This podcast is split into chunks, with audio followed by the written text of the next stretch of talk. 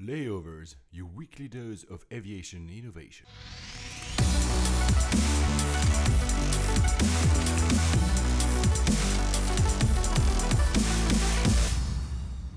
Hello, ladies and gentlemen. Welcome aboard from the flight deck. This is Paul Papademetriou, and this is Alex Hunter. We'll be the pilots for this podcast about the news, the startups, and the technologies defining the modern air travel experience. Our flight time today, an hour and thirty minutes, and we expect an on-time arrival.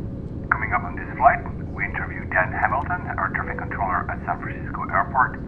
We discuss the Germanwings crash and its consequences from cockpit safety to the realities of the airline industry, how Uber helps solving your lost luggage headaches, a fully remote-controlled airport tower, and we name Google Flights the app of the week. As we reach our cruising altitude, I'm going to turn off the passenger seatbelt sign for you. Now, ladies and gentlemen, sit back, relax, and let's turn on those noise-canceling headphones. This is Flight double oh nine to Phoenix. Hi, guys. Hey, good morning. Good morning. Actually, morning for us, afternoon for you. Yeah, exactly. For us, wow, it's the first time we actually have a guest. We have a guest. It's an experiment. But uh, we're very excited to have uh, my good friend Dan Hamilton, who also just happens to be an air traffic controller at San Francisco Airport. So welcome, Dan. Thank you. It's nice. Yeah, and for those who don't know, for those who don't know, actually, Alex is currently in San Francisco, which is also why, I mean, not in San Francisco, the city, but nearby, which is also why we didn't record last week. We want to apologize because we, we got a few feedback from people saying, where's the latest episode? And so, sorry. Which means people are listening, right? Yeah. So, Dan, do you want to quickly introduce yourself so people know who you are? Well, my name's Dan Hamilton, and uh, I've been at San Fran Tower for, this is going on four years. I was at a small airport prior to this in uh, the Bay Area, Palo Alto. That's where I kind of got my start with uh, air traffic. And before that, I had uh, twelve years of private and corporate aircraft management experience. I'm thirty-five years old, and I've known Alex a while now. Yeah. So here we are. Welcome. Welcome. Thank you. That's awesome. And thank you so much for being the guinea pig and not being not a problem. First ever guest. So that uh, so that the, the audience knows, we'll have two types of guests, uh, not according to their profession, but there will be guests we'll only interview during a segment. We'll have guests like Dan today will be participating the whole during the whole conversation, and he can intervene at whatever time he wants. He can interrupt us. That's the whole point. So, and I'm I'm I'm sure that with your background, you'll have a lot to say about uh, the different news we're going to cover today.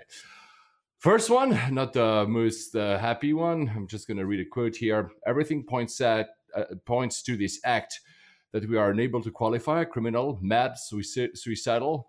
How uh, how can one imagine that a pilot in whom one has full confidence, they are heroes for many people, who hasn't thought of being a pilot? A pilot could precipitate a plane into the mountain after closing the door to stop the other pilot from entering the cabin. This was uh, French Prime Minister Manuel Valls. So we're talking about the Germanwings uh, flight that crashed into a mountain on the, uh, March twenty-fourth. That's almost a week ago. Well, not the most uh, best pieces news to start with, but well, everybody's been commenting on that one. Uh, first thoughts, guys? It's crazy. I mean, when this first happened, Paul and I had a conversation that was, you know, when this type of thing usually happens, you're, you think, you kind of go into analysis mode and like, what do you think happened? And I immediately sent Paul a message saying there was a, an emergency in the, on the flight deck, small, big, we don't know. They lost kind of situational awareness and it was controlled flight into terrain. It happens way too often. It's Occam's razor. This is what happened. The, there is no way where I would have sent Paul a message saying, oh, the guy just flew the plane into the mountain on purpose.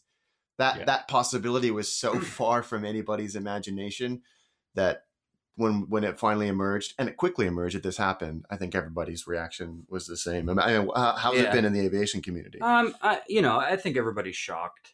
It's it's it really is unfortunate. Yeah. I mean, you never want to hear about accidents like that happening, you know. Yeah. And uh, it's it's a tough situation. I know we're going to go deeper into this, but. Um, You know, you talk about mental stability and all those other factors that are involved in this. Yeah, it's it's a shame. Yeah, it really is. Yeah. So the, the news, the news, obviously, like uh, you just mentioned, Alex, went very fast. Uh, we live in an age of uh, the impossibility of information containment. It seems, by the way, yeah. that the New York Times and some special source, because the New York Times keeps breaking stories along with the Bild, which is one of the major newspapers in Germany, uh, which, of course, so the flight was for Germanwings. So that's a subsidiary of Lufthansa. So here we'll be talking a lot about Lufthansa, but so that people know that they are both uh, of the same uh, parent company. Uh, only yesterday, the, the Bild re- actually released the transcript of what was said uh, during the last minutes of the flight. So the, the flight, the voice recorder was uh, found. Uh, very quickly, uh, the French prosecutor said that it must have been a voluntary act. Uh, he had to say that because the New York Times has bro- had broken the story the day before, and now we have a f- fuller picture. We haven't heard the sound itself yet, but it's uh, it's pretty damning. It's really actually very scary. You you have uh, that one sentence, "Mach der verdammten Tür auf," which means uh, open the goddamn door, and that's uh, Patrick Sonheimer, which is the pilot of the, the aircraft, who was out of the cabin of the cockpit. Sorry, the flight deck, going for uh, a loo break, uh, trying to get back and wasn't allowed to. And well, it all points out, we haven't found, nobody has found the uh, the other data recorder yet, but it all points out for the moment, even though the investigation is still going, that, well, uh, the guy just crashed the plane voluntarily. So that's a bit uh, that's a bit scary, obviously. I don't uh, the, the the C E O of Lufthansa uh, actually said himself that he wasn't sure that this would qualify as suicide, because when you have one hundred fifty people on board, can you really qualify that as suicide? I mean, nobody has the right word. Is it, you know, mass murder, you know, or terrorism? I mean, there's no, I don't even, I'm not even sure there's a point of actually going into that, uh, sem- into the semantics. It's not the first time, uh, by the way, guys. That That's the worst had. part, isn't it? It's, this isn't the first time that, that basically the exact same thing has happened. Yeah, it, does, it hasn't happened, because let's put that very clear from the beginning, because I know uh, the debate is very highly emotional, but it's uh, it's not the first time. It's not as if it happens like every day either. uh, right. There's been a few stories. There's been, for instance, in uh, twenty thirteen, there was a Lamb flight, uh, which was uh, flying from uh, Maputo to Luanda in, in Namibia, though. Uh, and apparently the pilot crashed the plane to the ground. There was a famous story with Egypt Air Flight nine ninety. It was, it was off in, the eastern in, seaboard, wasn't it? I believe it yeah. was. Yeah. Although in that case, uh, let's be fair, the the actual end report was inconclusive, because uh, the N T S B said it was voluntary. The Egyptians never accepted that it was. So uh, the case has always been out. There's been a few other stories. I mean, maybe like ten or a dozen uh, tops documented stories of people actually flying a plane to the ground. Here, well, it doesn't seem to be actual terrorism. Again, I'm not sure about the semantics, but we're having a clear problem. What the first, what happened then? The first thing that we, we saw was like the reaction from the airlines was to do something that the U S is already doing. Alex is actually having always two people on the flight deck, right? Uh, yeah. So this has always been the case. Well, not always, but it's been the case in the U S for, for a long time. I was shocked how quickly the European airlines reacted and said, almost overnight, once it emerged that this was the case, that they were going to implement uh, a two-person in the cockpit rule at all times. Usually these things take forever, and they say, we're going to wait for the official findings to come out, and then we'll make we'll adjust our policy. It was instant. And I think there was, there was one or two that, that were holdouts. British Airways said they don't comment on security policy until they were, was it yesterday? They were... Basically, their hand was forced to implement the same procedures. Yeah, but that's because that's the point. I mean, it's it, it's so emotional. That's co- coming back to what you said. It's so emotional that the airlines, uh, European airlines, that didn't have that policy implemented, because I think a few had, uh, Finnair, for instance, had it already, uh, following what the uh, U S regulation is. But yeah, Aer Lingus as well. Exactly. But besides that, the other, I think it was also like, the first reaction is like, I even though we know it's not going to happen tomorrow again, Uh, we, you know, you have to also comfort uh, passengers, and, you know, the stocks were tanking. They had to react very quickly, right? Yeah. Actually, yeah, it was a smart thing to do uh, on their part. Uh, it'll be interesting to see how how they implement it. There's a, there's a procedural and cost implication there, isn't there? Like, you have to completely change your flight deck procedures for going in well, and out. Not only that, and I will say this openly, I think that um, Lufthansa has done a tremendous job on being proactive about this whole thing. It seems certainly the, the, seems that way. From I'm not very well versed as far as foreign carrier rules and regulations versus U S carrier. I know there's a difference, and um, a lot of the rules that the U S carriers have, well, you know, here what we call overseas carriers, they don't have. The the rules are different. Yeah, and and. I give them credit because they're jumping all over it, which is good. It is good. It is good. They definitely have been as proactive as they can be. Um, I was actually surprised to learn that the U S had already had this in place. I'm not sure how it works operationally. Does does a, does a do you know if a flight attendant has to go on, or if they just they just don't leave the? the it has to be somebody. I think it's a flight attendant or somebody. somebody but there's always two do. people in that cockpit. So that's the interesting thing, right? You know, it's it's great to say we're going to have two people on, on the flight deck at all times, but there's a there's a procedural change there. If you're going to have, you know, a member of the the uh, the cabin crew take the place of the, whichever flight deck crew member is leaving, then you have to train them on what to do in situations like that. Uh, if you're going to have a a third crew member on longer flights, there's a cost implication there. So oh yes, what what you just mentioned is interesting because there have been obviously from some pilots a call for to go back to three three three pilots in the in the flight deck. I don't see that happening, to be honest with you, uh, but there, there have been some calls about that as well. Co- coming back to your to, to the two person rule, uh, for the moment it's uh, it's a decision by the airlines. The yes. uh, there's an agency in Europe. Uh, which now forgot the European Union Aviation Safety Agency. It doesn't have a power of, of regulating. It only only has a power of, of uh, recommendation. It has recommended, I think it also was in the last two days uh, following the crash, to actually have a two-person rule. It adds that one of the two has to be a pilot, obviously. Uh, and, but, oh, well, yeah, it seems one, like one would hope. yeah. And and it urges the uh, the E U to put that into law. But it's interesting because the all these the, the rule basically draws back to. I mean, the here the we can hear that. I mean, we haven't heard, but we can read the transcript. The whole the whole pre, uh, problem, and we'll come to the pilot itself later. The whole technical issue was that the door was closed. So do you want to go a little bit into that? And because both these all these rules basically have a root in nine eleven, right? We wanted yeah. to protect the cockpit from intrusion. Thus, probably in the U S, they decided to always have two people. I don't have the exact origins of the rule. I haven't had time to look it up, maybe for next week.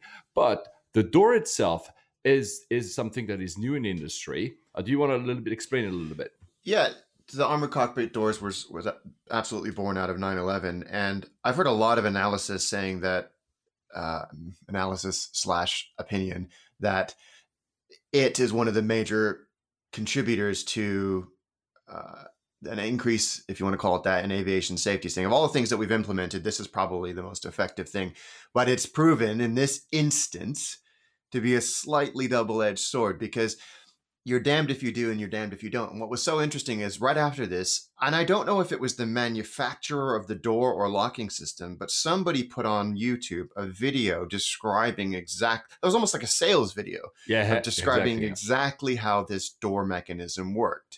Which, and it obviously wasn't a security issue because it's it's not saying, and to hack it, press this, this, this, and this. It was just explaining how it worked. And I think yeah, it, it was- looked like, it looked like a corporate video, exactly. Yeah, it was yeah. like a sale. This, you know, it was like, you know, a, a product video for, for a startup. It was explaining the features and why they were good and the scenarios in which it could be used. But I think it was enlightening for a lot of people because it explained the dead man switch, uh, where if the, the call into the to the cockpit from the cabin was was not responded to, then a member, somebody in the cabin could type in a code. There was a thirty second window where if the pilots did not want somebody to enter, they could override it. If that thirty second window elapsed, the door would be unlocked. Um, the assumption there being that if the thirty seconds elapsed, then the crew, both crew members were incapacitated and it would warrant access to the flight deck, which when you put it on paper like that makes total sense. Because you, if you had introduced the, the armored cockpit doors and said, we're closing the doors, nobody from the outside can get in because we don't want terrorists to be able to get on there. That sounds great until you go, wait, what happens if something happens to the pilots? And so they introduced this kind of fail-safe. And it turns out that this was the kind of Achilles heel, if you will, in this whole thing. The captain left to go to the restroom. Uh, he requested to come back in. Uh, the the the co-pilot refused to unlock the door. So he typed in the code, and the, we learned that there is a mechanism on the flight deck to override that that code entry system, and which again, come, which again comes back to the terrorism uh, scenario. Is like the pilot is outside under duress to get back in, so the pilot can decide, uh, or the co-pilot in that case can decide, I will override that entry and I will actually maintain the door locked. He has uh, the system from that yeah. video says for because five, they've got the camera, right? They've yeah. got the camera, so they can see if the if the pilot is under duress to come back a, in. A, a camera, or simply like you know, like on a door. People, yeah, uh, yeah, exactly. But so it means that that override at five minutes was exactly what allowed the plane, because the plane was going uh, in a, a very steep descent. That whole scenario, because we learned through the transcript that the whole thing basically happened in the last past uh, the last ten minutes of the flight. By the time you know that, because that's like you said, there's a lot of opinions online, but if you have you have to figure out that the, the pilot goes out having uh, having a pee or something, and it comes back in, it tries to comes back in. For a moment, there's no realization that the the, the other person is actually trying to crash an aircraft. For a moment, you think maybe there's something wrong, so I'm just going to knock once, twice. So that's a, a, a that's a few minutes elapsed, and then when he realizes what happens because the override system is put in place, that's where apparently he tried to force the door. Obviously, this door is very hard to force. There's a crowbar uh, are in the in the plane, in the cabin, in, in case of fires. Probably that's what it used, but there's no way that in the last five minutes you would have been able to destroy that door. So, like you said, we arrive at the point of, until we have that scenario, we don't realize what, you know, the, the Achilles heel of the system is. Yeah. So, well. And, the, I mean, the circumstances which led to this are, are so, I mean, bizarre is the right word. And to, I think that it would be uh, dangerous to, excuse me, to suggest that we need to revisit this whole cockpit lock th- thing just because of this incident. Well, you know, it is tragic. It is um, kind of devastating, but they've done their job since nine eleven in many regards. To, and I think, you know, the, there's a lot of knee, excuse me, knee jerk reaction to to do away with these locks, or completely redo them, or allow them to be controlled from the ground, or anything like that, which is, you know, Paul, and I, you and I had an off-the-cuff conversation about this this morning. It's it's very easy to try and force a technology solution onto a problem that really might not exist. Um, yeah, or it is. Yeah, because in that case, at the end of the day, we can go there and we'll come back to technology. It's true that a lot of people think about, what added piece of technology can I put to make my life right? Safer? We love to we love to solve human factors problems with technology, yeah, right? But at the end it's of like, the day, we'll build an app to fix it. But here, exactly. But here, apparently, there's been. It was just a few hours ago that apparently the, the so the the co-pilots that apparently crashed. I, I'm going to still use the word apparently, because for all intended purposes, the investigation is still going. Uh, we don't. We won't have a fuller picture uh, uh, uh, uh, until the end of that investigation. Of course, that allows a lot of people to go into conspiracy mode. But at the, at this at this moment in time, we have learned that he might have had some uh, mental instabilities, and I'm going to use that word very carefully because not neither of us three here is a psychiatrist. But mental instabilities during his his training. Uh, then he got cleared. Uh, then apparently he was followed up for some vision problems that, that he was hiding from Lufthansa, or Germanwings in that case, uh, because he found some of the doctor's uh, notes in his uh, one of these apartments when he actually apparently hid this from his employer. We the the whole point here is, at the end of the day, the guy had apparently some sort of issue, which is nothing to do with technology. We can you can add an, as many layers of technology in a plane. It will come to that in a minute. You cannot really control that. You cannot find is a, is a, is is is is one case in a million, or even even maybe more. So how can you? Do you think that Lufthansa should have had better, and the industry as a whole should have have better, you know, maybe screening in terms of follow-up of people having, you know, depression? And I'm not stigmatizing depression, because I just want to say that before you, you answer, de- depression or even suicide doesn't mean that you're going to kill one hundred fifty people along yeah. with you. I, I know. So yeah. It's a delicate, delicate subject, isn't it? I mean, it's, It's it's very difficult. I think very difficult to answer, but it's it's it's been what the media has leapt on. I don't know if, if it's the same in the U S, but certainly in the U K, everybody has leapt on the fact that he might have ha- maybe had depression once a long time ago. Well, and, and he very well could have. He, oh, and he very well could have. But that doesn't mean that that's why he he he chose to do this. And I, would screening have caught it and prevented this tragedy? Maybe, who knows? But, you know, as cynical and awful as it sounds, we make, you know, we make leap forwards in making this already unbelievably safe industry safer by learning from these types of tragedy. It'll be very interesting to see what we do learn from this. And I think that in many regards, the two-person cockpit rule could rule this type of thing out in the future. Uh, is enhanced screening going to solve it? Maybe, but more importantly, it's going to help these people get what they, they need yeah. to, to to feel better, you know, if if that is the issue. I, I'm not convinced that that better screening or anything like that would have would have solved this or, or prevented this from happening. Yeah, I agree. And, you know, there's uh, I, ha- I was having a discussion with another friend of mine who is also uh, heavily into the airline industry. He said at the end of the day, especially nowadays with a uh, huge pressure on costs. So thus huge pressure, you know, there's a huge pressure on the shoulders of pilots. Uh, they have to, in the U S, for instance, you have to go into a massive amount of debt to get qualified to be a s- civil pilot. And then you earn like a pretty crappy salary. And one hundred to two hundred thousand bucks from beginning to end.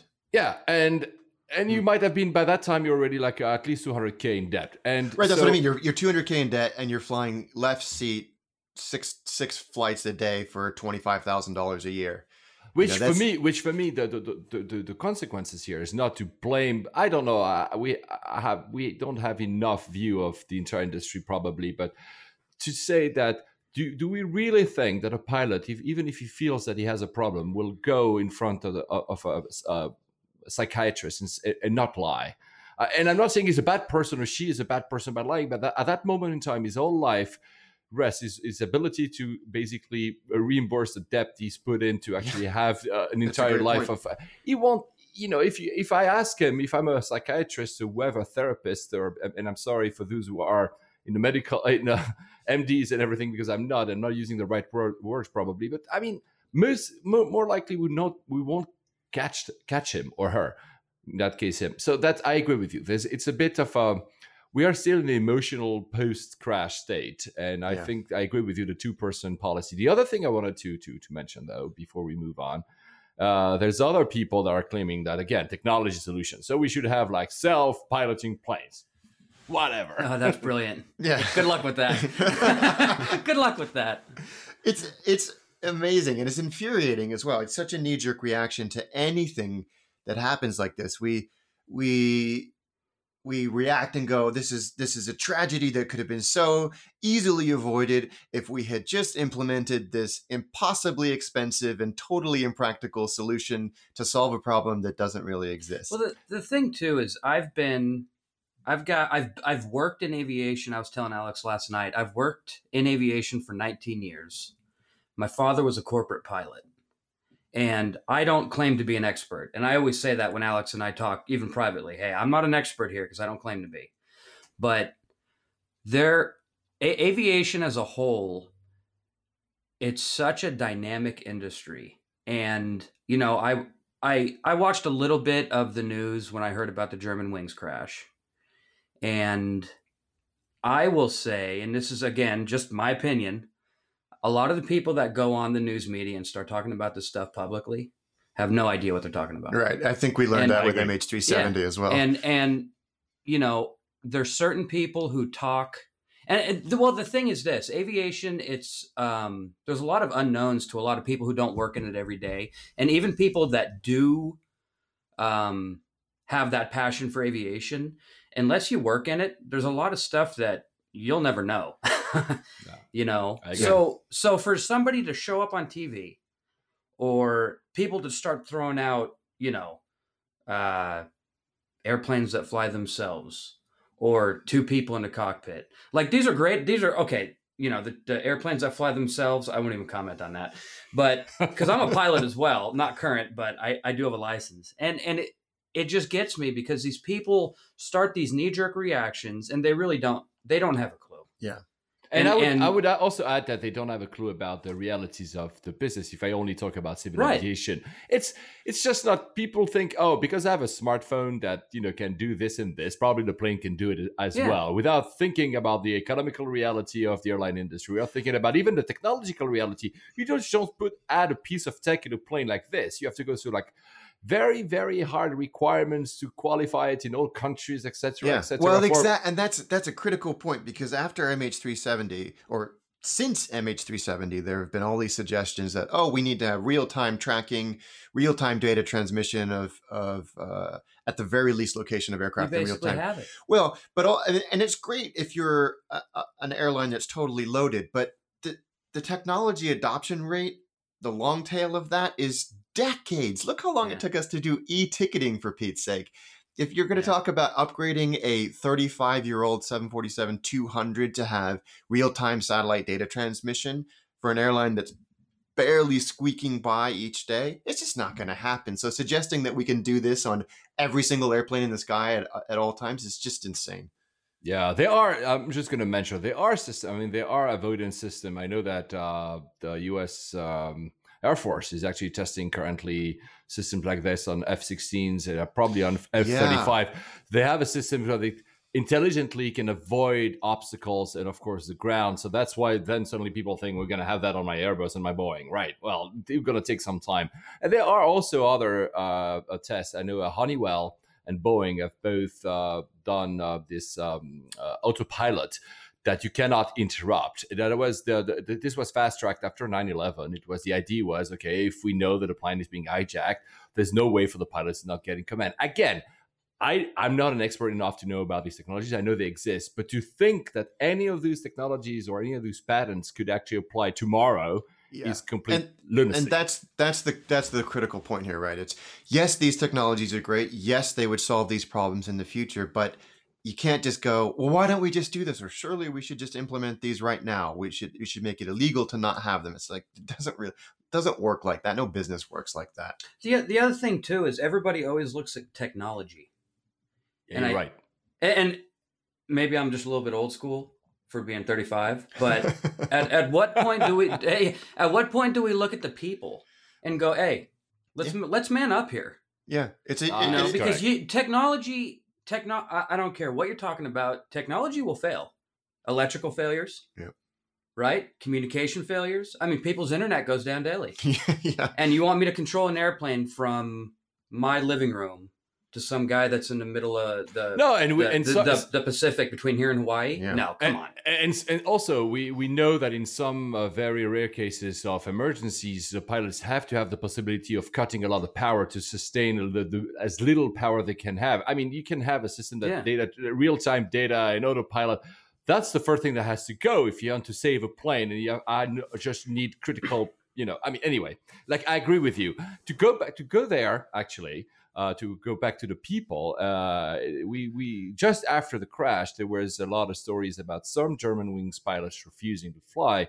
This is not what I want to focus on uh, because uh, the, the, there's a nice story there. It's uh, the, the same route, Barcelona to Düsseldorf. I think it was a day after or two days later, there was uh, the pilot, uh, I'm going to find his name, Frank Walton, who stood in front of the plane and hugged and greeted each passenger and gave a speech where, which he's, in which he said, I will take you from Düsseldorf to Barcelona. You can rely on the fact that I want to sit this evening with my family at the dinner table.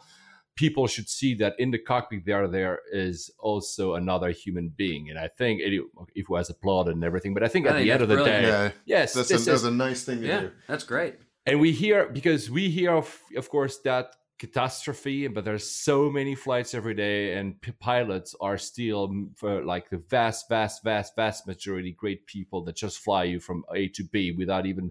We don't even applaud them anymore when we when we land. I remember when I used to do that when I was a kid. But come on, I mean, at the end of the day, I agree. This is where we should focus on um, this, and probably also the name of the pilot that tried to get to get back into that Germanwings Uh, Yeah. flight. Uh, last, last, but last on that piece of news, then we have to move on. Uh, obviously, that opens also the door to possible because we, Alex and and, and me, uh, and I talked last week about the whole new low-cost structure of Lufthansa. So Germanwings, the brand will disappear. It will become Eurowings, but it cannot come at the worst time because the whole new strategy obviously happens and there's, there's a crash.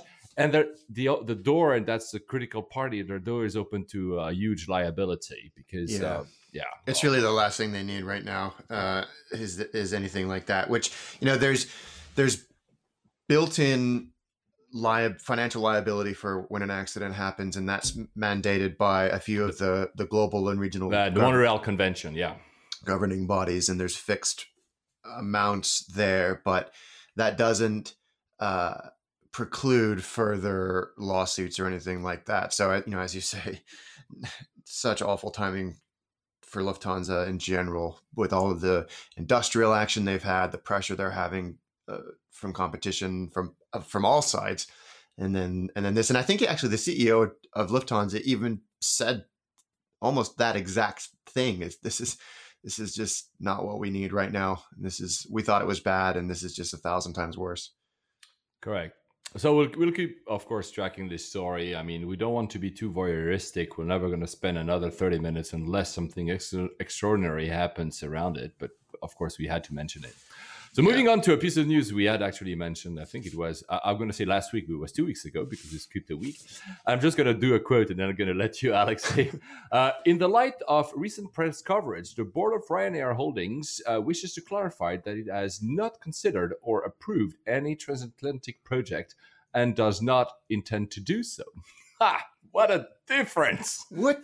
I don't, I still, I'm still not one hundred percent clear what the heck happened. So two weeks ago, as, as Paul mentioned, we said on this the show that the board had announced that they'd approved a project to explore transatlantic flights on Ryanair or a Ryanair company for, you know, extra- and they were, you know, even got into the details of pricing, which we talked about at length. There were going to be like five pound introductory fares and ninety-nine pounds each way. And they have come out in no uncertain terms to say, we are so not doing that. But it's not like this was a rumor or a leak. It was an official statement that came, the board has approved or voted to to explore this. And now they've come out saying, we're never going to do it. What, we don't know where this story came from. It's bizarre. So uh, there was uh, there was the uh, the Irish Independent, so that's a newspaper in Ireland, obviously, which uh, quotes uh, Michael O'Leary saying that the airline fucked up. Sorry for my French here.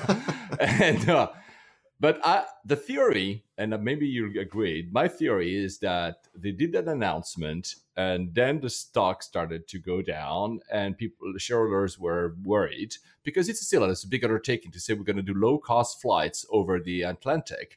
And maybe, maybe uh, they said, okay, you know what? Let's cut our losses. Let's let's continue working that stealthily, but announce publicly that we won't do it because they were telling that we were going to do it in five years. They don't they don't want to have this kind of, uh, you know, pressure for five years. Are you going to lose a lot of money trying to do that? So maybe right. they will actually just go. Let's do that quietly on the side. Let's keep our operations running. People like us the, the way we are, especially our share, shareholders. Yeah. And when we're ready, we can have another brand that will do it by itself. That could be a theory, right? Yeah, and it just it, it makes sense. It makes sense. I think that they'll they probably will. I would be very surprised if in five years we're not seeing Ryanair flights across the Atlantic, not necessarily branded as Ryanair, but you know, owned and operated by them. Still weird. Going back to the U S, uh, Dan, you must have heard about that story. Obviously, that they, uh, there's this big fight between the four major U S airlines and the three Gulf airlines, Emirates, Etihad, and Qatar Airways. Uh, I'm sure you've heard about this one because everybody talks about that one. Yeah. Uh, big one, big fight. Uh, just to uh, the latest, just a few pieces of news here. Of course, Europe uh, is siding uh, with uh, the uh, U S airlines. So the, the, the official from transportation in Europe is siding, saying that Uh, there are significant public subsidies and gar- guarantees that they enjoy and they should be looked uh, into. Uh, there are calls in France and Germany to do to do a freeze on additional flights, the way Canada does already, for instance. Uh, so to say, until, until this is solved, we're not going to allow more slots in uh, in our countries. This is no law or regulation. Interestingly, these are calls. In the U S, interestingly, uh, as we said many times over, the unions are siding with the airlines, which is very rare. Uh, yeah. Unbelievable. It's a, well, I mean, of course they have a common interest, but it's still pretty, pretty rare. They do have a fractious relationship at best. So I, the one, the the irony I found in the last one is that there's a, one of the new unions that's just joined this Fair Skies Association. Is the, the uh, there's a variety of unions of flight attendants, and so the flight attendants also they they wrote an open letter saying the same thing, that you know there there should be a. Employees of Gulf Airlines aren't granted fundamental human rights. Make it as whatever that's, you that's wish. That's quite a one. statement. Well, yeah, well, you know, it's it's a lobbying war right now. We're entering the war of words. The, the, the funny bit is that what I found very peculiar in that whole story about unions is that we know that U S airlines are outsourcing as much as they can, especially for maintenance in, in countries outside of the U S. Yeah. And also, for instance, in other stories, that United outsourced its entire gate agent Uh, network, maybe not entirely, maybe kept in some airports, but a lot of these gate agents to uh, to uh, was outsourced so that the new people that would you find at the gate would only earn half of the current salary. I'm not saying that it's better or worse, but I think I find it ironic that on one side the unions are talking about fair pay, and the other side basically the the airlines in the U S. They're wading into this so deep, and they're just going to get. Bur- I maintain that they're going to get burned. They're just go- this is not a fight they can win. And you know, it's funny. I don't know if you've noticed this, is Paul, but every week, at, at the at the most, every week since this debate has kicked off, a Middle Eastern carrier has announced a new U S destination. Yeah, route. Yeah, it's so it's so calculated and brilliant that they're just sort of they're like, oh, here's another one. Here's another one, because we have unlimited money. And here's another one. And here's another one. And look, all of our planes are full. And look, all of our planes are awesome. You cannot win. This is insane. I don't know why they're continuing this. Yeah, well, I actually, I do, know, I do know why they're continuing this, because they're terrified. But I think they need to cut their losses and move on and invest in product and not in lawsuits and lobbyists. Yeah. It's interesting that the uh, U S Travel Association, which is normally a very diplomatic body, uh, actually came forward against the airlines. And it's, uh, I'm going to quote here, "We wish we did not have to stand apart from our friends in the airline industry on this or any other issue, but with the efforts to reduce competition in the aviation marketplace having become so aggressive, and the negative impact of these policies upon consumers so abundantly, abundantly clear, we simply cannot sit idly by." So, wow. Well, yeah. But what's, what I don't think is mentioned enough is that a lot of the U S airlines have come out against Delta and United and American saying, what are you doing, JetBlue? FedEx, the head of, the C E O of FedEx, with absolutely scathing, saying, you guys are insane. What are you doing? Why are you picking this fight? That has no legal merit. You're going to lose. You're you're you're making it worse for the rest of us who are trying to compete on the playing field. And it's the same that we went through at Virgin America. The same airlines kicking up the same fuss, using the same channels because they're terrified of competing. And I, if I had a table in front of me, I would flip it right now, because it's the same trick. Don't. The microphone is on the table. It's the, and it's not my house. So it's it's the same stuff. It's it, it's. It really frustrates me, and it's it's taking away the focus from the passenger again. Yeah, but the airline's focus has never been the passenger in this country. Huh. Yeah, I I, I would say that the, the big the big ones uh, the big ones I would I would agree with you. So it's it, it's frustrating. I, I'm I don't know how we've talked about this almost every single episode since this podcast was born, and I, I don't think it's going to stop anytime soon. Yeah, talking about uh, corporate management issues, we're going to switch continent for a little bit. We're going to go to India, Alex. There was this, this fair, this right? It's kind of sad in a way, but Air India had a job fair uh, two weeks ago to fill. They've got a lot of, of vacant pilot spots at the moment. Um, they have over two hundred in just their Airbus fleet, and they did not have a single applicant. Not a single person showed up, which I think is interesting because it shows the strength of the, the Indian economy. That that you know you you have a job fair, no one shows up. That that's you know that's a good sign for your employment rate, right? But not good for Air India, who have had problem after problem after problem. And these were walk-in interviews for for captain level. So these are you know they're looking for experienced pilots who were basically collectively said, no, we're we're good, we're good with where we are. Um, and, you know, this is off the back of deregulation in India, or partial deregulation in India, where a lot of new airlines have been born, and they're they're happy. So the, the, the airlines have to be competitive with salary and benefits. And these new airlines are offering all kinds of, of great incentives. And, and poor old Air India is really, really struggling. And this was sort of the the the last kick in the face that they've that they've had after a bunch of really bad things. It's had so many. It's had government bailouts. It's had yeah. pilots calling in sick. Well, it, it kind of sounds to me like Air India needs to do some self-analyzation. Yeah, they, and, they, and figure out what exactly is really going on here. Well, they did. I think it was was it Air India that had a bunch of pilots that were flying with expired pilot uh, with expired expired licenses. Licenses. Uh, there were pilots who were flying drunk. Yeah, one hundred sixty-five uh, pilots flew drunk, not for Air India, in India, and India is like one, you know, over a billion population. So, wow. But it's still it, there should there should not be one. But it, this was just like, you know, poor old Air India in a nutshell. They've had that massive problem with that seven eighty-seven that's just sat in a hangar that they're parting out to brand new airplane. Honestly, I, I, I've flown Air India domestically uh, a few times, uh, Mumbai, Kashi and other. And it's, well, it's, you know, it, it has all the stigma from the flag carrier, you know, that, well, that yeah. you know, and that has to rejuvenate, but doesn't. It's still like being helped by the government, the successive bailouts, and doesn't really move. It was... I mean, the product was, you know, nineteen seventies. Now I'm, I'm being a bit harsh here. It was okay-ish, but the you could see that the more it was more the attitude of the crew, whether on uh, on the, the airport or in the, the aircraft, that was a little bit like, you know, I don't care. I'm good. I'm being paid anyway, and that was that was the bad one. It probably, like you said, the new airlines, uh, their part of their regulation of the market actually is bringing a lot of competition, and pilots are maybe not interested in working in Air India.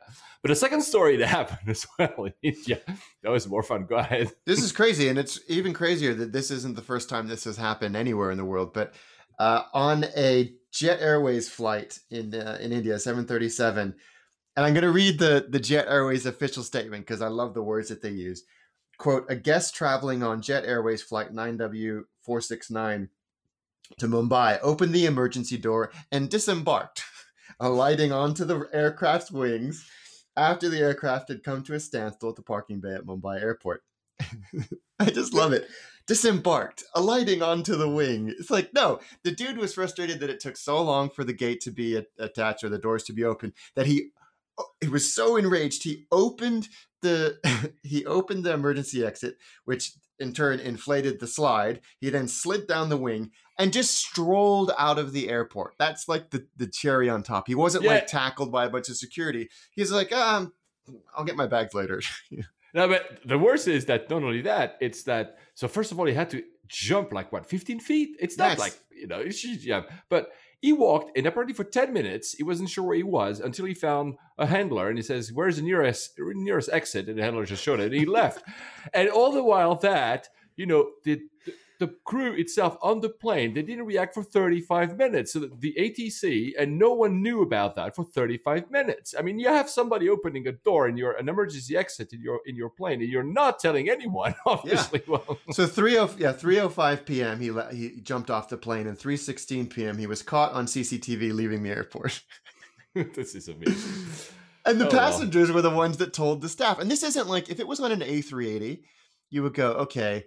Uh, there's four hundred fifty people on that airplane. You, you're not going to see every, everybody all the time. It was on a seven thirty-seven, single aisle cabin. You can see from the front to the back. When somebody opens the door, you'd think that the flight crew would go, wait a minute, what's happening here? But it was the passengers who said, uh, is, can we, are we, can we do that too? Because he's got, that's a pretty good idea.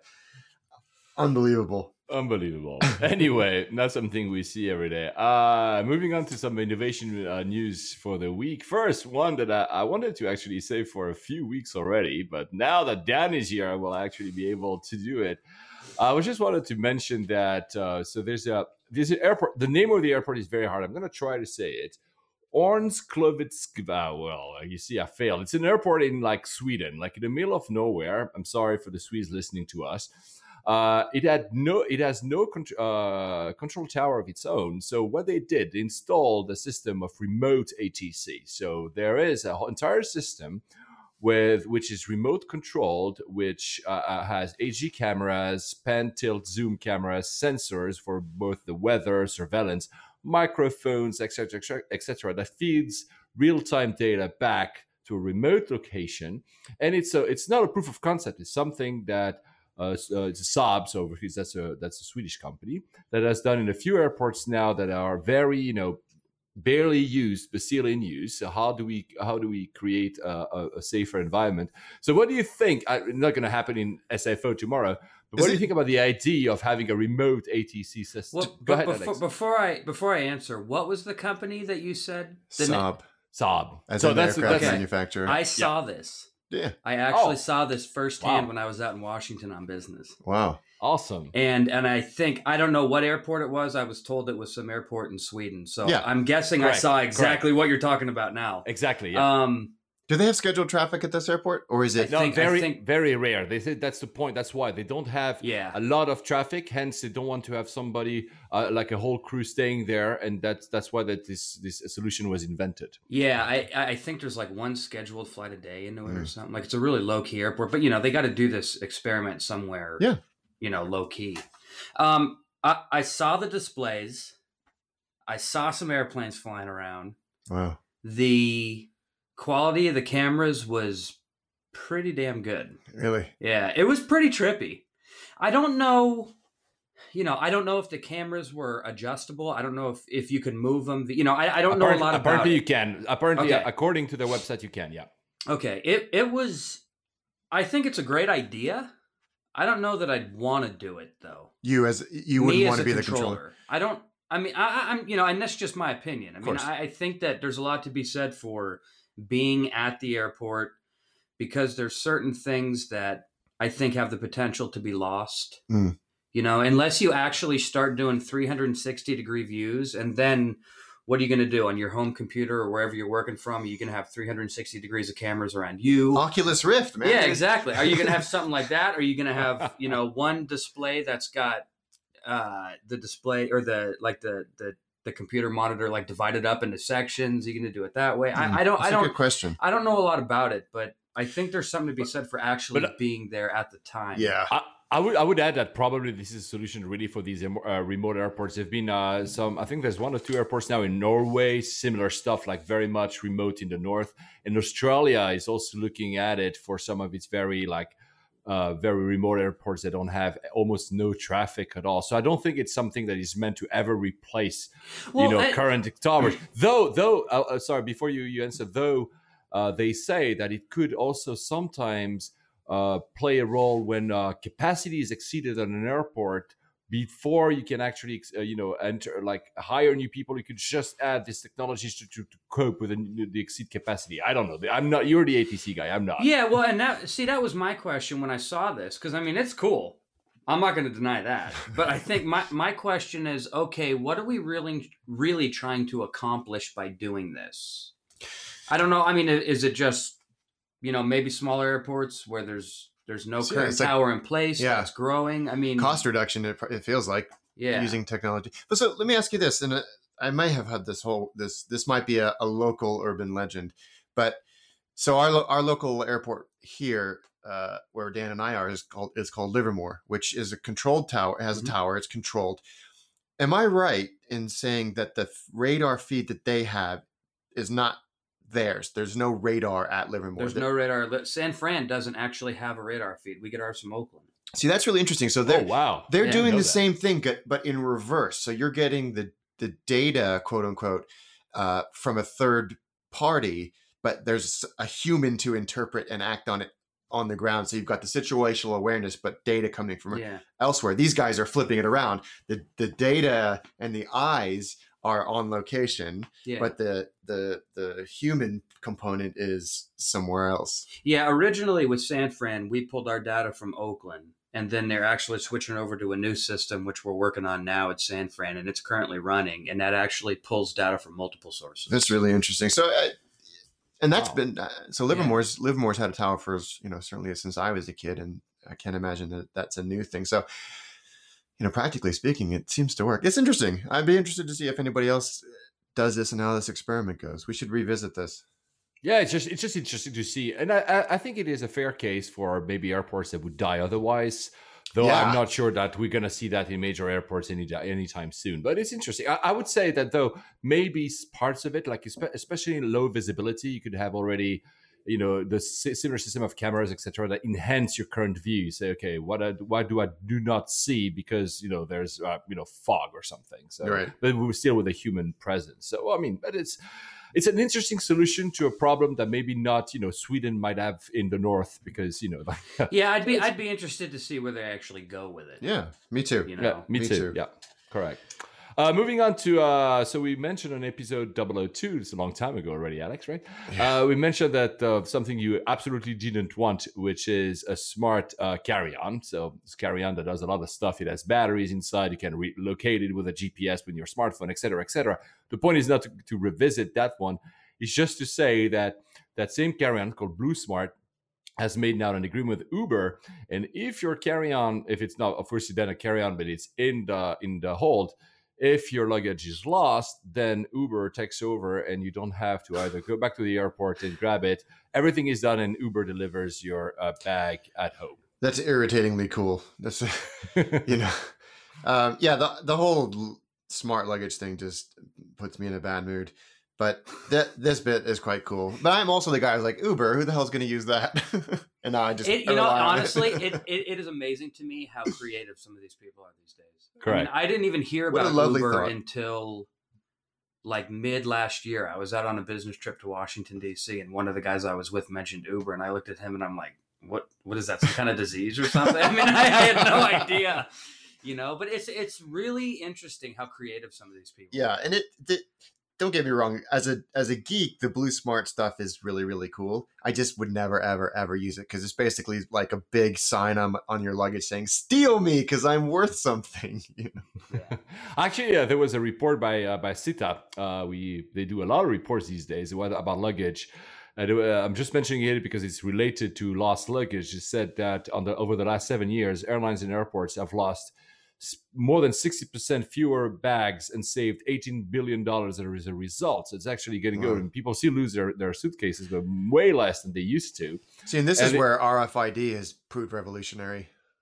Yeah, ta- the correct yeah, type of tagging, but also probably, you know, the expenses they've made behind the scenes, the stuff that we don't see. How does our luggage actually route between the airports and everything? There are a few videos around on YouTube. I'll find some.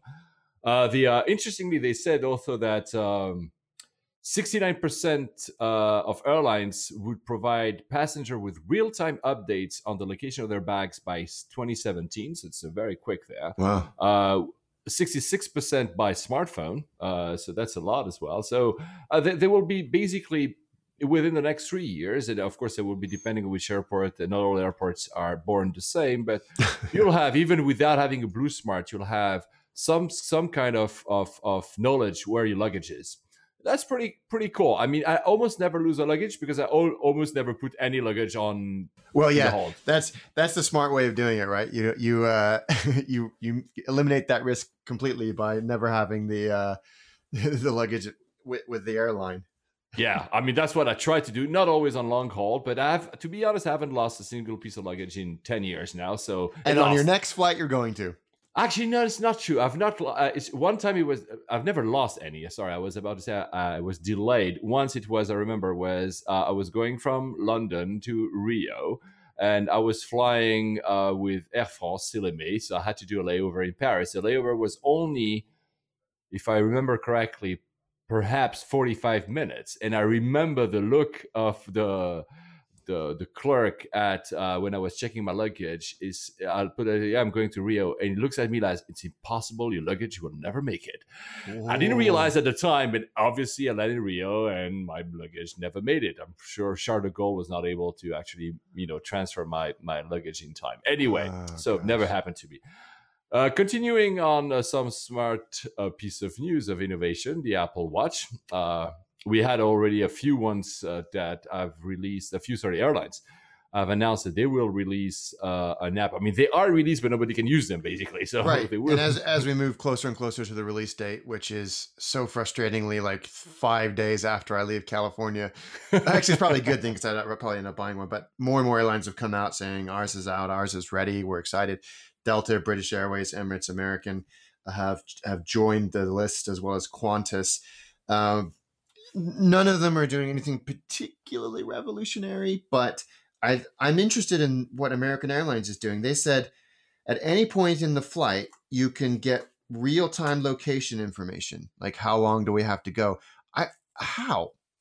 I don't. I, I have no clue. Actually, I have no clue. I, well, see, that's a.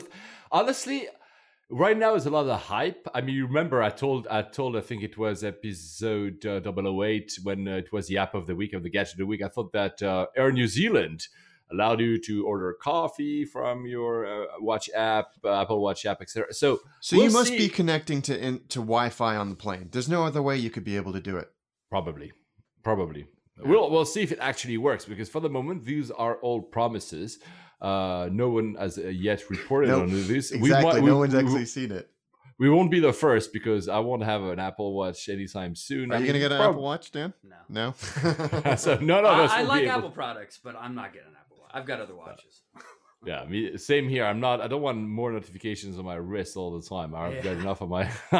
But I mean, it's interesting as a case to see, will people actually use it to check in, or uh, you know, just uh, learn information, the real-time information that you can find on your phone. I will see, but it's interesting that they're going with it. Yeah. Uh, another quickly, a uh, few pieces here. First, uh, I mean, you're not in London currently, uh, Alex. Uh, some of you that I've heard past episodes know that I am under one of the flight path of London Heathrow, so I have the planes actually landing on top of my head, not that close to the airport, don't worry. But uh, so there's a huge debate in the U K uh, about which airport between Gatwick, which is in the south of London, and Heathrow, which is in the west of London, which airport should be expanded with a second for Gatwick and a third one way for Heathrow. And uh, th- you, you're not here, Alex, but honestly, right now in the tube, uh, advertising is yeah. all over the place. It's insane. They're battling each other. Like, we need, you know, the expansion of the U K economy comes with a third runway at Heathrow. The other guys are saying, yeah, but ours will not make any noise. And that's the thing. Heathrow knows that there's a lot of noise coming out from the planes, and adding a third runway might actually create a lot of complaints. So they've done something in the center of London. You have a little small pod. You can get in. Uh, it's completely isolated, soundproofed, and you can listen to the various, various planes landing over your head to have a true understanding of what the actual sound uh, feels like in different parts of around Heathrow. That's pretty interesting. That's it's obviously it's part of lobbying, obviously, but it's pretty interesting. The uh, there's the uh, one of the uh, opponents of the third runway Heathrow said that it's a useful tool to show how quieter planes will impact local communities, meaning that you know they've been the planes have technology has made them quiet over time, yeah. more quiet, though uh, they are still very uh, uh, noisy. Uh, another very quickly one, uh, go back to India. Uh, that's John Bradford who sent me that piece of news. Uh, Lufthansa, to say something nice about Lufthansa, because we spent a little time talking about their crash. Um, they're launching season three of something called Runway to Success. It's interesting to see that how an airline is uh, expanding into different areas of its brand. And here it's actually to help entrepreneurs, local Indian entrepreneurs uh, to, to come up with ideas with a lot of mentors and everything. We see that in every in a lot of the countries, but it's interesting how an airline would actually combine this. Uh, and it's a T V show at the same time. Uh, and the winner, of course, gets uh, sent, I think, to Europe for uh, a final or something. But what I meant here, what, uh, what I was truly interested here is to see how they're pushing the boundaries of finding innovation elsewhere and outside of the company. Good. Nice idea. Uh, yeah, it's a nice idea. For whoever wants to sign up in India, you can sign up until uh, April fifteenth, which is why I wanted to mention it uh, today. Uh, app of the week. Uh, are we not cheating? We have we have used that app like so many times in the in the in the show already, Alex. Yeah, Google Flights. I was I was having lunch with some friends over here a couple of days ago, and they were talking about how expensive it was to go over to. to Europe in the summer, which it, which it is. It's painfully expensive. And so I first told them about the I T A Matrix, which we've covered in a in a previous episode, and how powerful it is. But it is it is quite complicated when you start adding all of those switches into the into the search. But you can get, from a price perspective, you can get the benefits of the I T A Matrix using Google Flights, because they're ostensibly using the same database, but with Google's massive power behind it. And Google Flights, not it's not, I don't care what anybody says, it's not just another flight search engine. They are calculating and caching the possibilities of every single flight between every single destination. So you start typing in, I want to go from San Francisco to, and it's like, here are your yeah. results. And like, it's I haven't insane. told you where I'm going yet. It's like, hey, we've, we've got it figured out. We know exactly where you're going. And I have, I can't, when you type into something into Kayak, which I love, by the way, you type, I want to go from San Francisco to London on these dates.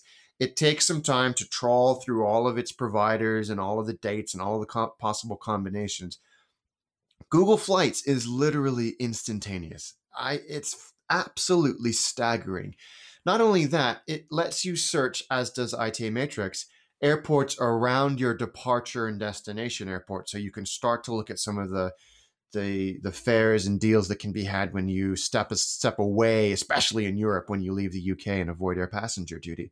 It is an extraordinarily powerful search tool. Now, it comes with the same caveat that I T A Matrix does, that except for rare exceptions, you cannot book on Google Flights. And I think this is less of a technology issue and more of a legislative issue. Part of the agreement to yeah. allow them to acquire I T A Matrix was that they couldn't, for a period of time until twenty until direct- October twenty sixteen, they have to be careful about how they compete. Correct. So right. Yeah. So they cannot appear above their competitors in search results. They cannot offer direct booking, but it doesn't really matter because what we found with Hitmonk on I T A Matrix and uh, and other sites, you can recreate those fares with, with quite easily. So I would strongly suggest that if you're looking for a flight in the next few weeks or months, that you play with Google Flights, particularly the um, the calendar of, of fares is very, very powerful. Yeah, it's so you very can, well done. Yeah. If you're not looking for specific dates or you're not locked in and you have a little bit of flexibility,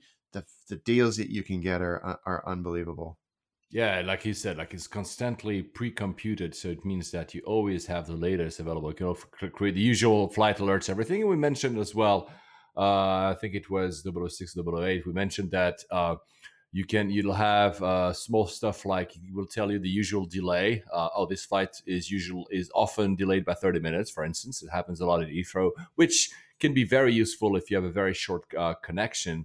Uh, they will now also add some uh, information as does the flight uh, has Wi-Fi, the average leg room, uh, is there seat power, et cetera, et cetera. Yeah. Again, we mentioned that Uh, uh, uh, earlier episode. It's a, it's a, it's it's not only a great tool itself, but it's part of the biggest play that Google is doing in travel. Now, I, I was just reminded of that because I booked a, pl- uh, a flight last night, and uh, when I was looking up for information for this show, I entered flight in the search box of Google search, and since I'm using Gmail, immediately the first result, which is only for me, only I can see it, was my route of my next flight because he wow. just read, he, he just had read my uh, booking confirmation in my email and offered me that in a nicely well done way. So it shows that Google is really trying to make the whole experience, not only booking, but the entire experience uh, easy.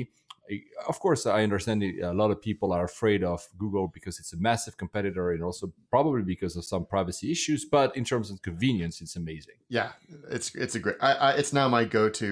I love Kayak. I still use Kayak if I need to book something quickly, but for playing around with finding what uh, the fare that I should be aiming for, Google Flights is now my go-to engine.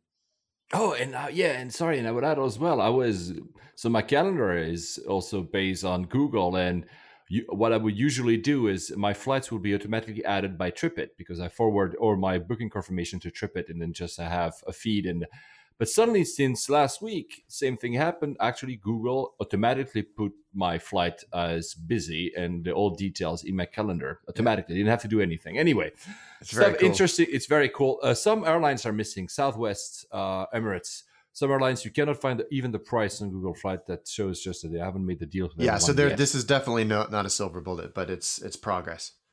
Hmm. So now to the uh, topic of the week. Topic of the week is actually an interview. I mean, an interview. Don't take it too seriously. Yeah. uh, so just that you know, uh, guys listening, uh, this uh, next segment will be only part of the full interview that uh, we'll be giving to Dan. Uh, that will be released as a separate episode, special episode that will be running for about forty-five minutes. Uh, we will be just releasing a few extracts of the interview here uh, because you don't want to listen to us for two hours. But before we go on, because I know Alex has a few questions, I just want to ask you th- three very random and very basic questions Uh, you answer however you want, Dan. Okay. And we First, should pre- we should preface this by saying that Dan's here to give his opinion and yeah, nothing this official. is this is solely Correct. my opinion. Yeah, but the first one, no, it's not. Da- these are not dangerous ones. So how do you? First, it's very simple. How do you fly? If you take a flight, do you have any quirks? Anything special do you do that make, makes you stand out or not when you fly uh, commercially? no. Not do you really. ever? Do you ever fly commercially, or do you fly? No, your I, own plane? I do. We don't. I don't get any special privileges or any benefits or anything like that for working for the F A A. Oh, that's interesting. The the F A A considers that a conflict of interest. Fair. So the only thing that I can do is get through security at San Fran because I work there bag. and I got my I D.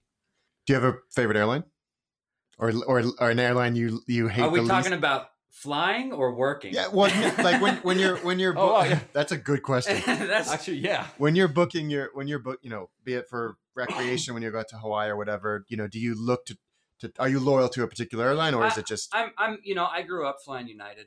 Um I and be, due to the fact that United has such a large presence at S F O. Oh, I mean, you know, everyone needs to keep in mind San Fran or at San Fran, United basically owns half the airport. Mm. If it's going to Vegas, sometimes I'll hop on Virgin America because, I mean, they're cool. Because they're great. Yeah, they're just fun. you know, and, and at the end of the day, I, it doesn't really bother me who I take. It It's all about who's got the most reasonable price. Yeah. You know? Yeah, we often we often say that. It's no matter a yeah. lot of the innovation and blah, blah, blah. At the yeah. end of the day, people are still price sensitive, right? So yeah. maybe uh, do you have any great memory of a, a flight that stands out in your memory, something either as a kid or later on that really was different from others? It could be a positive story as a negative one. Do you have anyone that's uh, any story that stands you out? You know, I, oddly enough, I don't. I, I mean, wow. I've, I've, you I, want well, to do this. I've just been, I've been, you know, I'll talk to Alex and Alex will get all giddy and excited about certain things, but it's different when, at least for me, it's different because I, I work in the industry. So the things that you guys are fascinated by and the things that, like everything we were talking about earlier with Google Flights and everything, I haven't even seen Google Flights. Right. I love flying. Um, I love aviation. It's a love-hate relationship with aviation though, you know, because it, it's a, it's a tough industry, kind of like everything we've talked about today so far. It's, you know, there's so many people that go on the media and they talk about things and they don't know what they're talking about. And then everybody wants to do everything fully automated and it, people just don't, it's so complex. Mm. So you maybe, know? maybe that, that, that you give, you give me like a, a good a shoe in for the third part. If there was one single thing you would change, whether it's industry in the plane, whatever, if there's one thing you could really, and let's pretend you had the power to change it, what would it be? Would you just have less, uh, less people with bad opinions on T V, or is there actually something for I, the I think, industry? Uh, honestly, in, in light of everything that's happened between Malaysian and uh, the Germanwings thing, and even Air France, mm. um, all that, when you start talking about accidents, the number one thing I would change is who actually gets in front of the T V camera and talks to the public, because the public doesn't know, and all they do is trust the people who talk on T V. And half the people that talk on T V are idiots. Half? Okay. I mean, no, there are educated people out there. I mean, no, you, you've yeah, got yeah. people that used to be the head of the N T S B investigation team. I mean, there are some highly qualified people out there. But then there are people who get in that say that they are the, their chief aviation correspondent or aviation expert, and they don't even use the right phraseology when mm, they talk on in front of, you know, and the public doesn't know. You know, and I'm sitting there like when uh, I know we're going to talk about this in a little bit, when the Asiana incident happened at San Francisco. Mm. There's people that are getting on the news and they're not even using the correct phraseology, which I know to some people, it doesn't make a difference in the big picture. But from somebody who works in the industry, I'm sitting here and I'm going bald, pulling my hair out. Right. You know what I mean? Because it's like you guys think, you know, you know, you're you're telling the general public everything. And and the general public doesn't know what it takes to fly an airplane. They don't know how airplanes fly. It's all magic. To a Is large, it not magic? I didn't it's know. Magic in my book, because sometimes I'm surprised by the stuff I see. But, you know. Oh, do you do you still think, uh, you said magic, do you still think that people consider the airline industry as something magical? Because that's a lot, it seems to be lost a little bit. I, I, I the, the, the aviation industry is a tough business, but I think they're taking a real hit. Everybody needs to keep in mind, aviation used to be a way that the wealthy would travel. Yeah. It was luxury. Yeah, I absolutely right? agree. It was yeah. luxury. Yeah. And now it's another form of mass transit. Yeah. And, yeah. and I'm not saying that that's bad. No, it's it's you kind know, of democratized. But I, I have been told by certain um, by certain people that I've met in the airline industry over time that there are certain airlines that could care less about the people. The airlines make their money off cargo, mm. and if they could take out rows of seats and put boxes in, they would. Yeah, you know, which is so depressing. Yeah. You know, I think Paul and I would agree that, you know, you look at the, te- the industry that we're in, which, you know, we loosely refer to as the technology industry, and you do get frustrated and upset with it. And people look at, look at things like, in my case, Uber, which I, I do think is great. Be like, come on, this is ridiculous. But other people are looking at it going, wow, this is utterly amazing. You, you know, you, you do get burnt out with it. So I can, I can understand yeah. that. Walk us through a day. Like, what is a, what does a normal day look like? What are the hours? What, what is... Um, to put it in perspective, what Las Vegas does with five thousand acres, San Fran does with five hundred. Wow. And and that's that's a general, I, I'm not sure what the exact size of the of the Las Vegas airport is. But at at San Fran, we're doing, we, we run a lot of traffic out of a very tight area. How many movements a day? I think right now we're averaging about twelve or thirteen hundred a day. That's extraordinary. Each aircraft is considered a movement.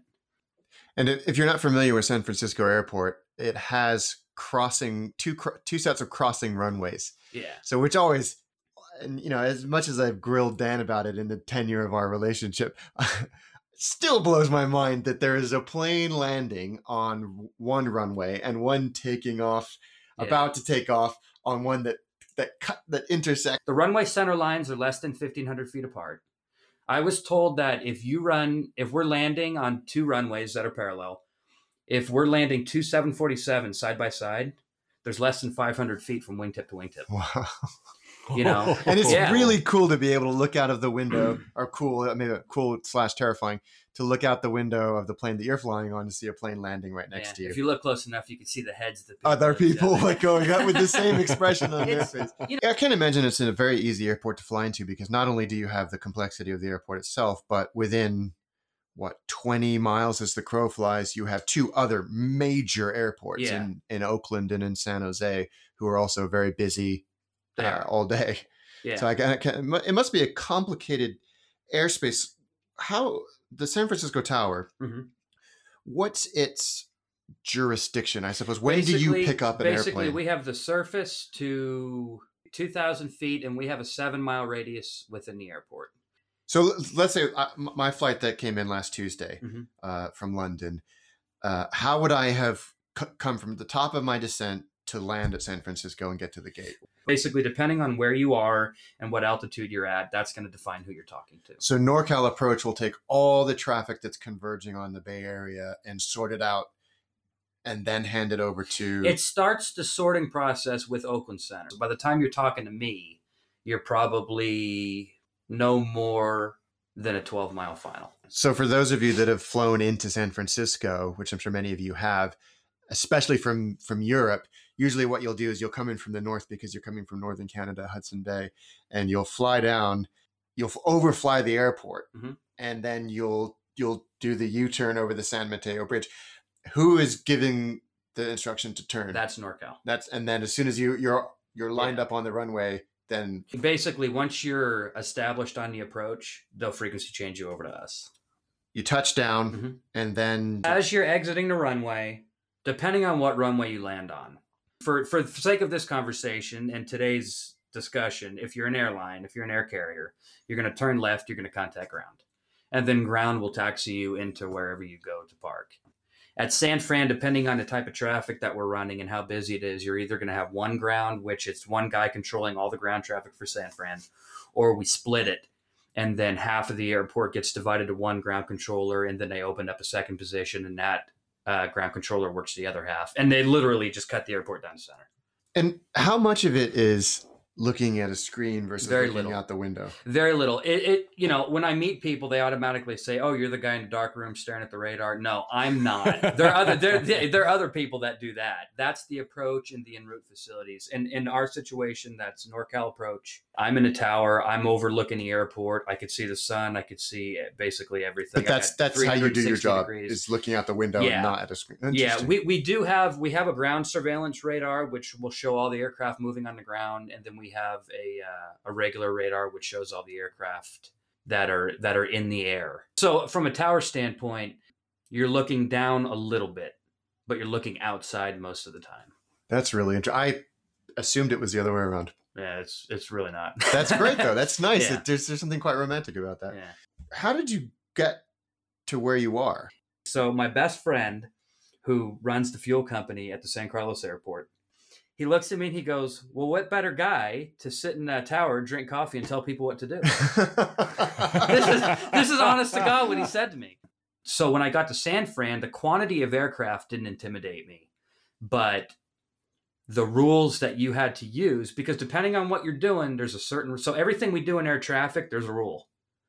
So if I'm doing one thing, I'm using this type of separation. If I'm doing another thing, it's this type of separation. And in reference to the A three eighty, there's certain things that we can and cannot do with the A three eighty because of the sheer size of the airplane. Wow. So depending on where the A three eighty is, we can we can use certain runways. We cannot use others. Oh, so it's not just getting the A three eighty from point A to B. It's getting everything around, around the A three eighty. Wow. Yeah, yeah. San Fran also, I mean, you know, busy airport, and I'm sure Heathrow has the same thing. There's always closures. They're always closing taxiways. Once in a while, they're closing a runway because they got to paint. They got to do rubber removal on the runways. I mean, it's it's it's the variables, you know, and it's being able to process those variables and work around it instantaneously. And of course the weather in San Francisco. And, and the weather at San Francisco is always a problem. So you were you were working when the Asiana seven seventy-seven crashed. Is that right? I got to work right after uh, basically I was called in right after it crashed. Oh. So I didn't I, I didn't actually see it happen. But you I had was, to deal with the aftermath. Yeah, we had to. I, I went in, and as I jokingly say, because I have a morbid sense of humor, I was the one who had to go in and clean up the mess. Right. But it was, so if you're not familiar with what happened, a, an a Asiana triple seven basically came in short of the runway, and, and sadly two people died as a result. But um, it closed the airport for how long? I think it was about four or five hours. We were actually shut down. So what do you? What did you have to? I mean, if you're allowed to talk about it, what mm-hmm. did you have to? What did you do? Well, like you had planes coming from all over the world intending to go to San Francisco. What what happens? What do you what did you That from a, from our standpoint, there's not a whole lot that we did. We were doing some coordination with other facilities, and we were coordinating with some emergency efforts. You know, people, you know, news media and stuff that wanted to come into the airspace, we weren't letting them in. Mm. So we still had some work to do. It wasn't just sitting there with coffee cups, not doing anything. But you know? Then I suppose you have to, once the airport reopened, you had a backlog of flights to get in the air. Yeah, we had airplanes to get out. We had airplanes to land. And from what I remember, we were, I mean, it's been a while now. Um, from what I remember, we were landing and departing on one runway or two runways. Goodness. As know? opposed to four. As opposed to four. And, and I got to tell you, just on a quick side note, I had a chance to go down and walk around that accident scene on Sunday. If anybody ever had a doubt about a Boeing product, I wish I could have walked them around that scene, because the stuff that that airplane withstood, I mean, it was ridiculous. I mean, you got to keep in mind, the airplane basically cartwheeled. So that, that sheet metal was bent, buckled, torn, ripped. Mm. But at the end of the day, both the wings were still attached. And the only reason the tail came off was because the airplane hit the seawall. Right. Wow. That, that airplane withstood so much damage, and it was still in one piece. Oh, that's amazing. Yeah. It, it, it was, you know, it was an unfortunate situation, and, and nobody wants to go through something like that. No, of course. And with my background and everything else that I've seen, you know, some people were pretty, pretty shake, shooken up by it. I'm just one of those people that I, I really don't Uh, get emotional about what I do. I think over time, because there were years that I was averaging one funeral a year with somebody I knew that uh, crashed in aviation. Mm. Yeah, I, I think to a point you kind of internalize it. Right. I guess you have to separate it. You have to. And and that's that's part of what we do. You know, other people it affects differently. Everybody handles it differently. You know, and there were some people that were out on uh, some what what we call trauma leave after Asiana. And rightfully so. Right.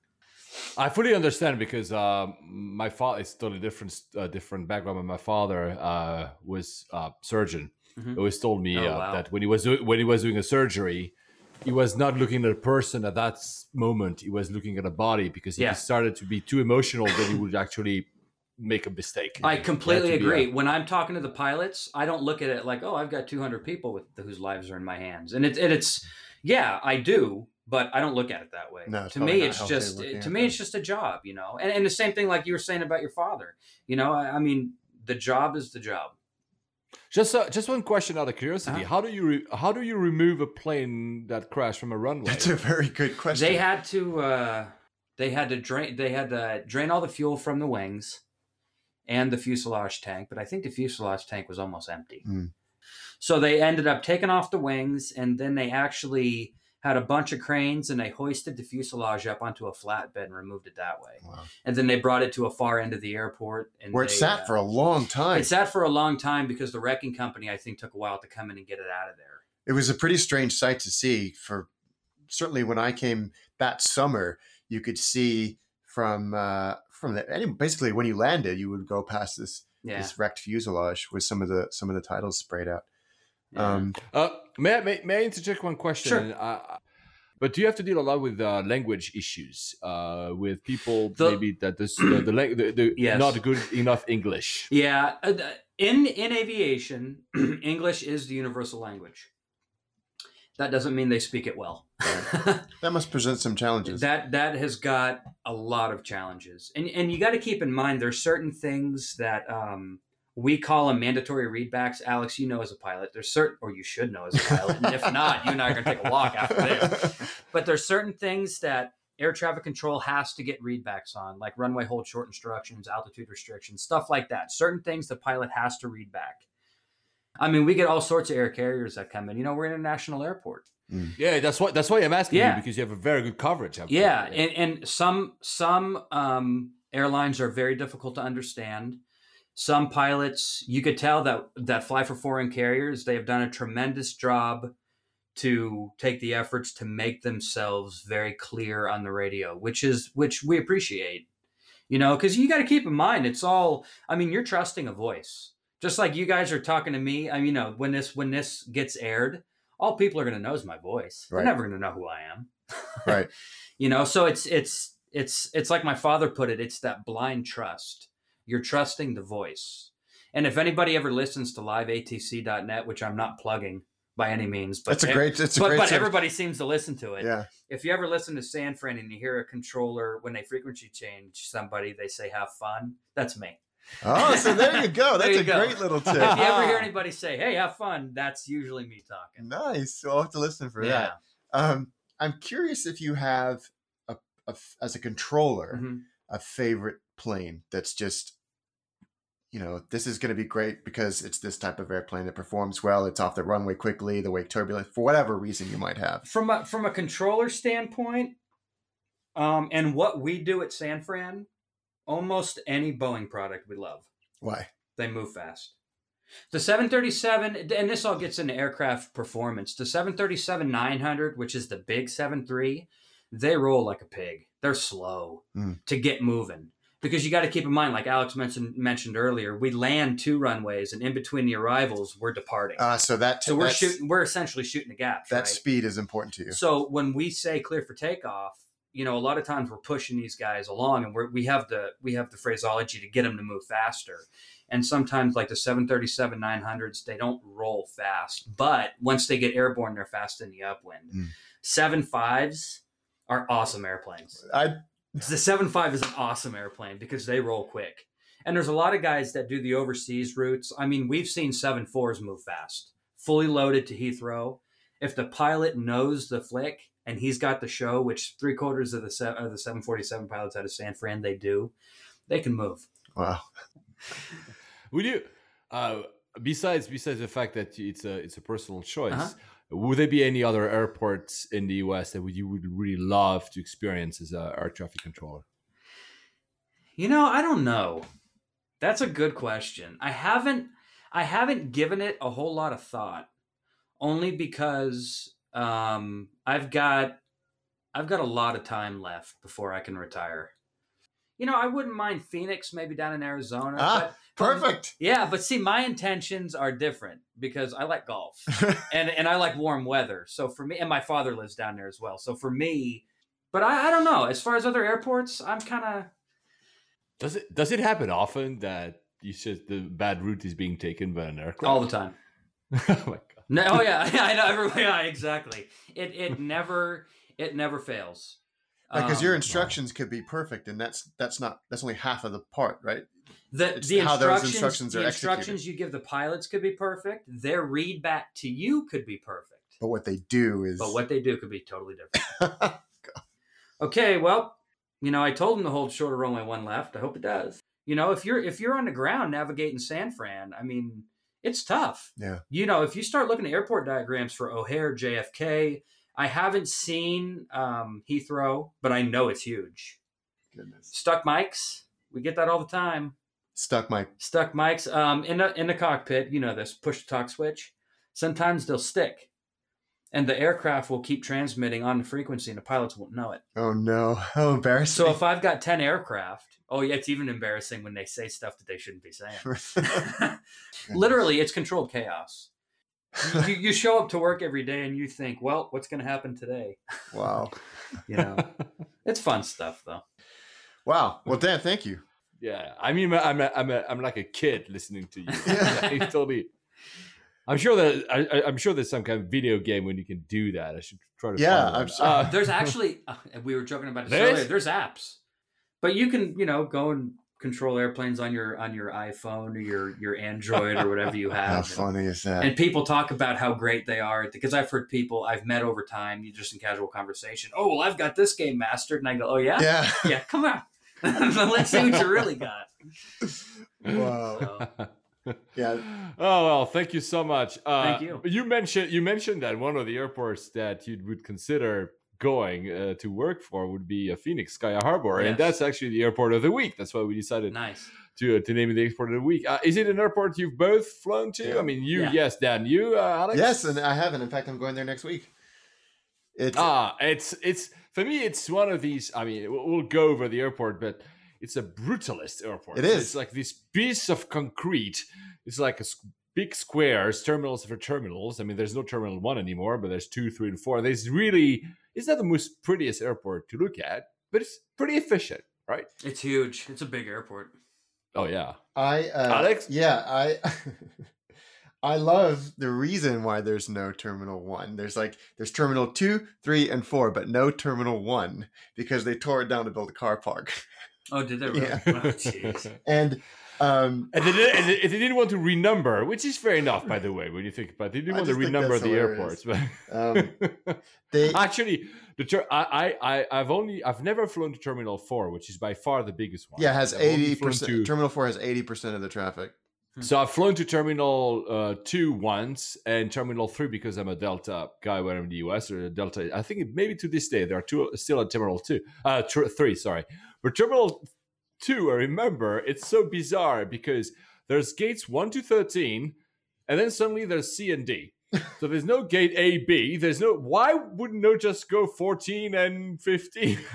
Just the other kind of stuff is really funny, but it's it's not the prettiest airport, but I mean, go on. Sorry, Alex. No, I'm no, sorry. I think go I, ahead. I, it has so many quirks to it, and you just kind of picked up on too. So it was, it was, even its history is like, quirky. It was started in nineteen twenty-eight by a startup airline called Scenic Airways, which then c- went bankrupt less than a year later. Oh, so they boy. built themselves this airport and then weren't able to use it.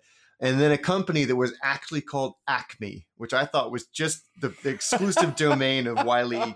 Coyote. It was actually called Acme, bought it.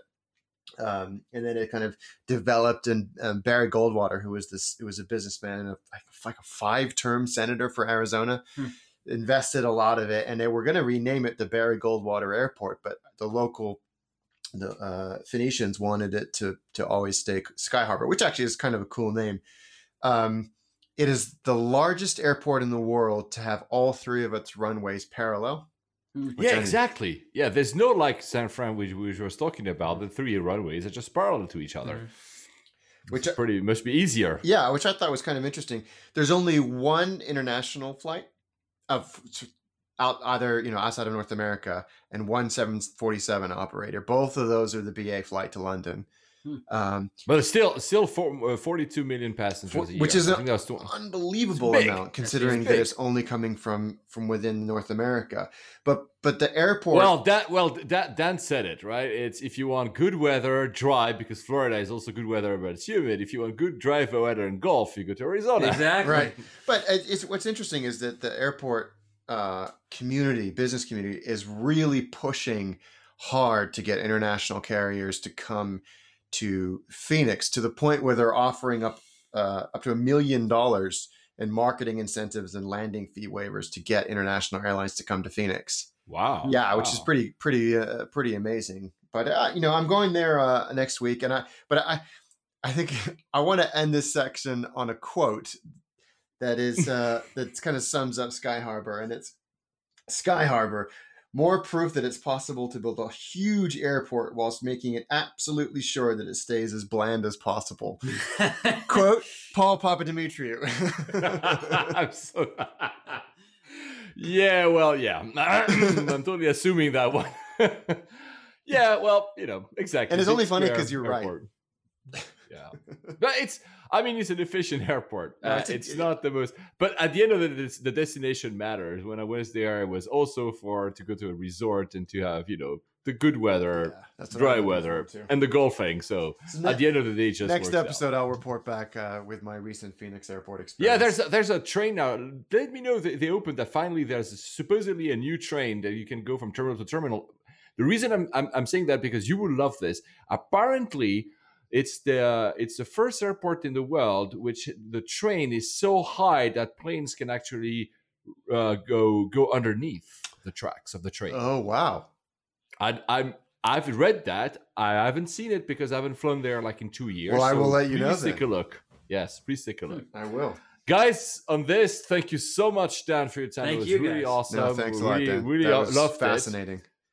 Yes, and uh, you'll be uh, you'll be invited again. Yeah, if you have any questions for Dan awesome. for a follow-up episode, Twitter, Facebook, you know where to find yeah, us. Sure.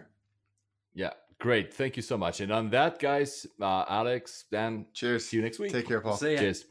Bye-bye. Bye-bye. Cheers. On behalf of Layovers and the entire crew, we'd like to thank you for joining us on this podcast, and we're looking forward to seeing you on board again next week.